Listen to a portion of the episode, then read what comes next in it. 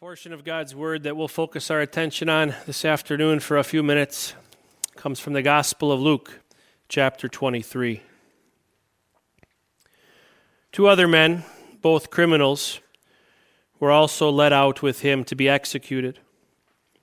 When they came to the place called the skull, they crucified him there, along with the criminals, one on his right, the other on his left.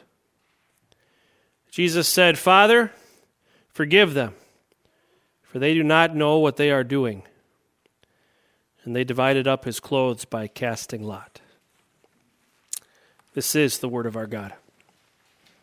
Let's pray.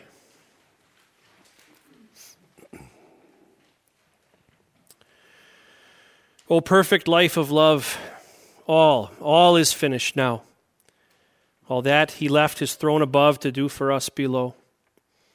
No work is left undone.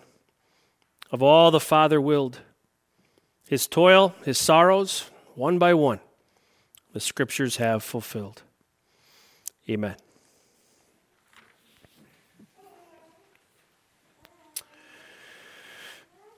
Were you there?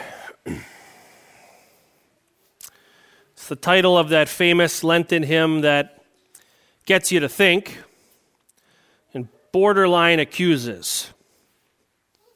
Were you there when they crucified my Lord? Were you there when they nailed him to the tree? Were you there when they laid him in the tomb?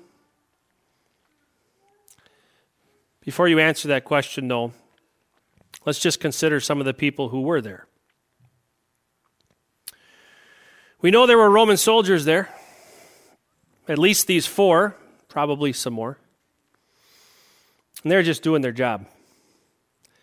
Probably don't think about it that way, but they were just doing their job. Rome was occupying Israel. And yeah, there was an intimidation factor as Roman soldiers, head to toe armor, perfectly sharpened swords, were marching in formation through the streets. I don't think too many people were about to mess with them. There was a natural intimidation factor just by the, the, the fact that they were there.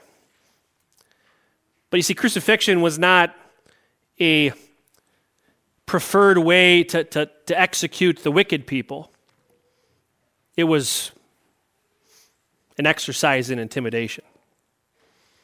This was the Roman soldier's greatest tool.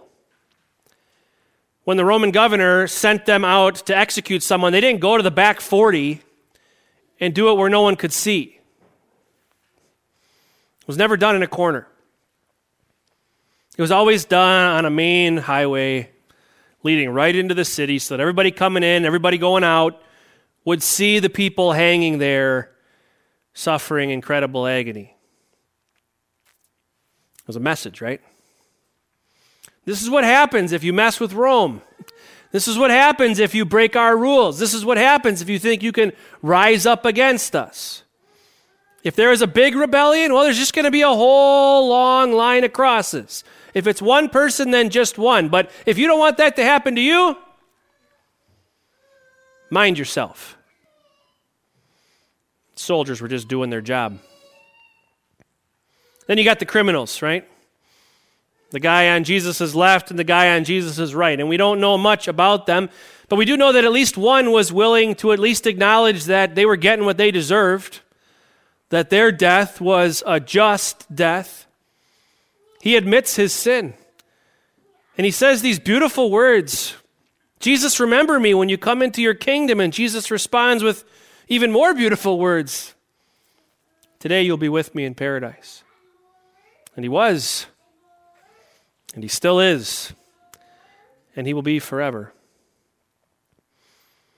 Then there's the Jewish leaders who are there mocking Jesus. I'm sure there was a little part of them that wanted to make sure that the, that the deed was done, because after all, they're, they're the ones who wanted Jesus dead. And so they probably just want to make sure that Pontius Pilate and his soldiers follow through with what they said they were going to do. After all, Pontius Pilate wanted to let him go. So they're there to, to see this thing through, mocking Jesus, come down if you are the Son of God, ignorant of the fact that he could have any moment and destroyed them on the spot. Love to be able to say that Jesus' disciples were all there. But of course, it's just the one John, the one that we heard about in, in our reading from John's gospel. John's there at the foot of the cross, but the other disciples, they've, they've left. Pontius Pilate, we're not sure. It seems like he probably wasn't there, but he was there in spirit, right? Because he, he wanted to leave his mark on Jesus' cross, and he put that sign above that said, Jesus of Nazareth, the King of the Jews. And then, of course, there's Jesus' mother, Mary. Just a few months ago, when we celebrated Christmas, we, we looked at some of the, the beautiful things that were said to her. As, as a very young girl, the angel Gabriel shows up and he tells her this incredible news that she, of all people, is going to be the mother of the promised Messiah, the promised Christ. Then she has that baby. Remember, she and her husband Joseph, they take him to the temple. And there's this man named Simeon waiting for them. And he takes the, the baby in his arms and he says, Lord, now, now you can dismiss your servant. For my eyes have seen your salvation. But then he turns to Mary and he says something that probably left her scratching her head for a long, long time. He says, A sword will pierce your own soul too. I'm sure that Mary thought about those words her whole life. And maybe there were times when, when Jesus was threatened or mocked during his life, and maybe that hurt her, and she thought maybe that's what he meant, but it wasn't until she stood at the foot of the cross and looked up and saw her son that she finally understood what Simeon had prophesied that day. You think through some of the people who were there. Then you sing this hymn Were you there when they crucified my Lord? No. No, I wasn't there. Thousands of miles, 2,000 years separate me from that place. I was not there. Neither were you. But there's a different way to consider that question were you there? There's another hymn in our hymnal that leads us to, to ponder that very same question. It's probably not as well known as Were You There, though. It's called God Was There on Calvary.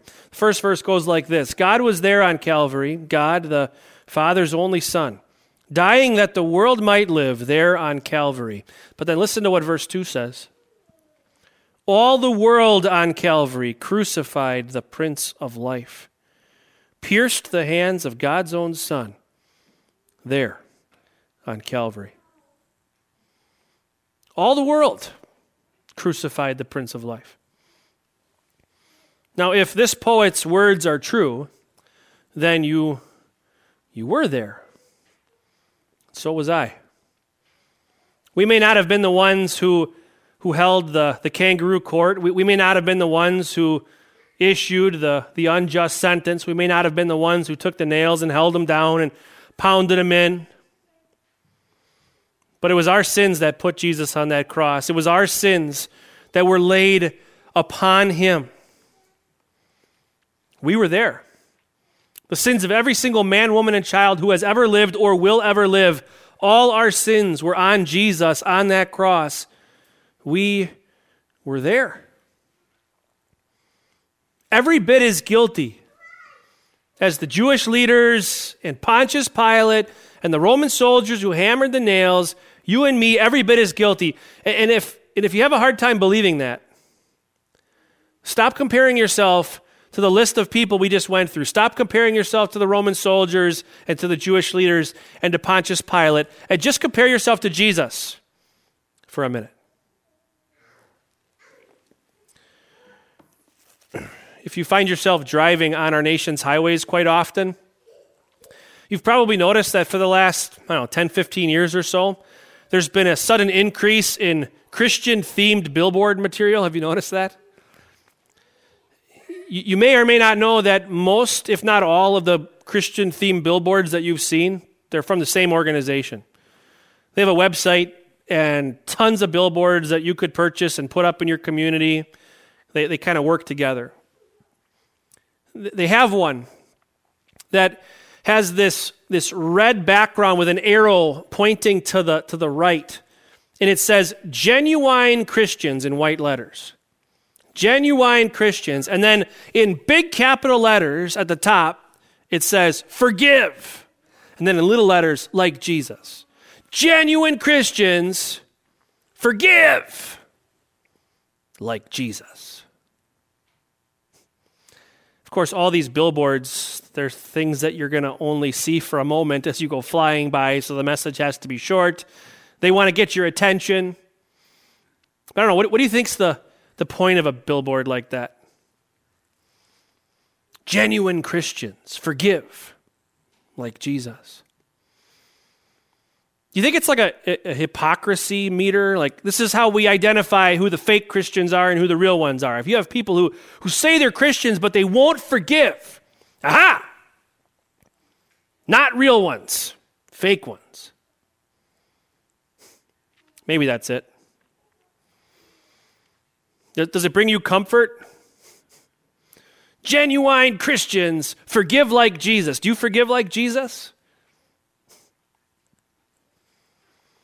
Jesus is getting nailed to a cross by guys who could care less. He's one more hunk of flesh getting thrown up on a, a piece of wood to teach these lowly people a lesson. What do they care? They're Romans. They run the show. They're just doing their job, making sure that all the peons around them know who's in charge. They're not saying, oh, sorry, I got to do this. I, you know, I, I, don't want this to happen. They're not asking him for, to forgive them. They're not admitting any wrongdoing. Father, forgive them, for they don't know what they're doing. I don't forgive like that. You don't either. Genuine Christians forgive like Jesus. So, what does that mean about me? What does that mean about you? Who of us can say we forgive like Jesus? We, we forgive people when we've received our pound of flesh, when, when they've suffered enough. Then maybe we, we let it go. We hold on to grudges far better than we release sin. What does that mean for me? What does that mean for you? If, if we can't forgive like Jesus, if we're, if we're not like him, what does that mean? Well, it means we're guilty. It means we need forgiveness. It means we need a miracle. And then we stop and we look at this Jesus hanging on the cross, and it doesn't look too good. This guy has been beaten to a pulp. He can't even finish carrying his, his own cross. They got to find someone in the crowd to help him carry it the rest of the way. This is not the guy who said, Talitha cum, little girl, get up. And she did. This is not the guy who said to the storm, Peace, be still. And the waves calmed and the wind died down. This is not the guy who said, Lazarus, Lazarus, Come out. And he did. This is not the same miracle worker. What, what good is he hanging on that cross? You might think that because it's Good Friday, that we got to pretend for the rest of the night and all day tomorrow like we don't know what happens next. We don't. On Sunday evening, the same Jesus who had hung on a cross looking helpless not too long before appeared to his disciples in a locked room and he showed them his hands. The same hands that had nails driven through them that held his body to a cross. And he didn't say, Shame on you. Shame on you for abandoning me. Shame on you for not riding it through with me. No. He said, Peace be with you. Peace be with you.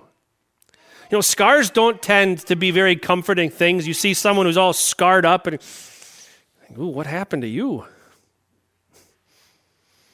But when the disciples saw the scars of Jesus' nail marked hands, never had they been so comforted in their whole life.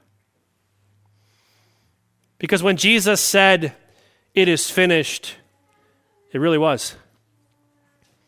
He had suffered the punishment for your sins and mine, the sins of the whole world. The times that we've failed to forgive our, our friends, our relatives, our family, our, our neighbors, the times that we have failed to obey our God.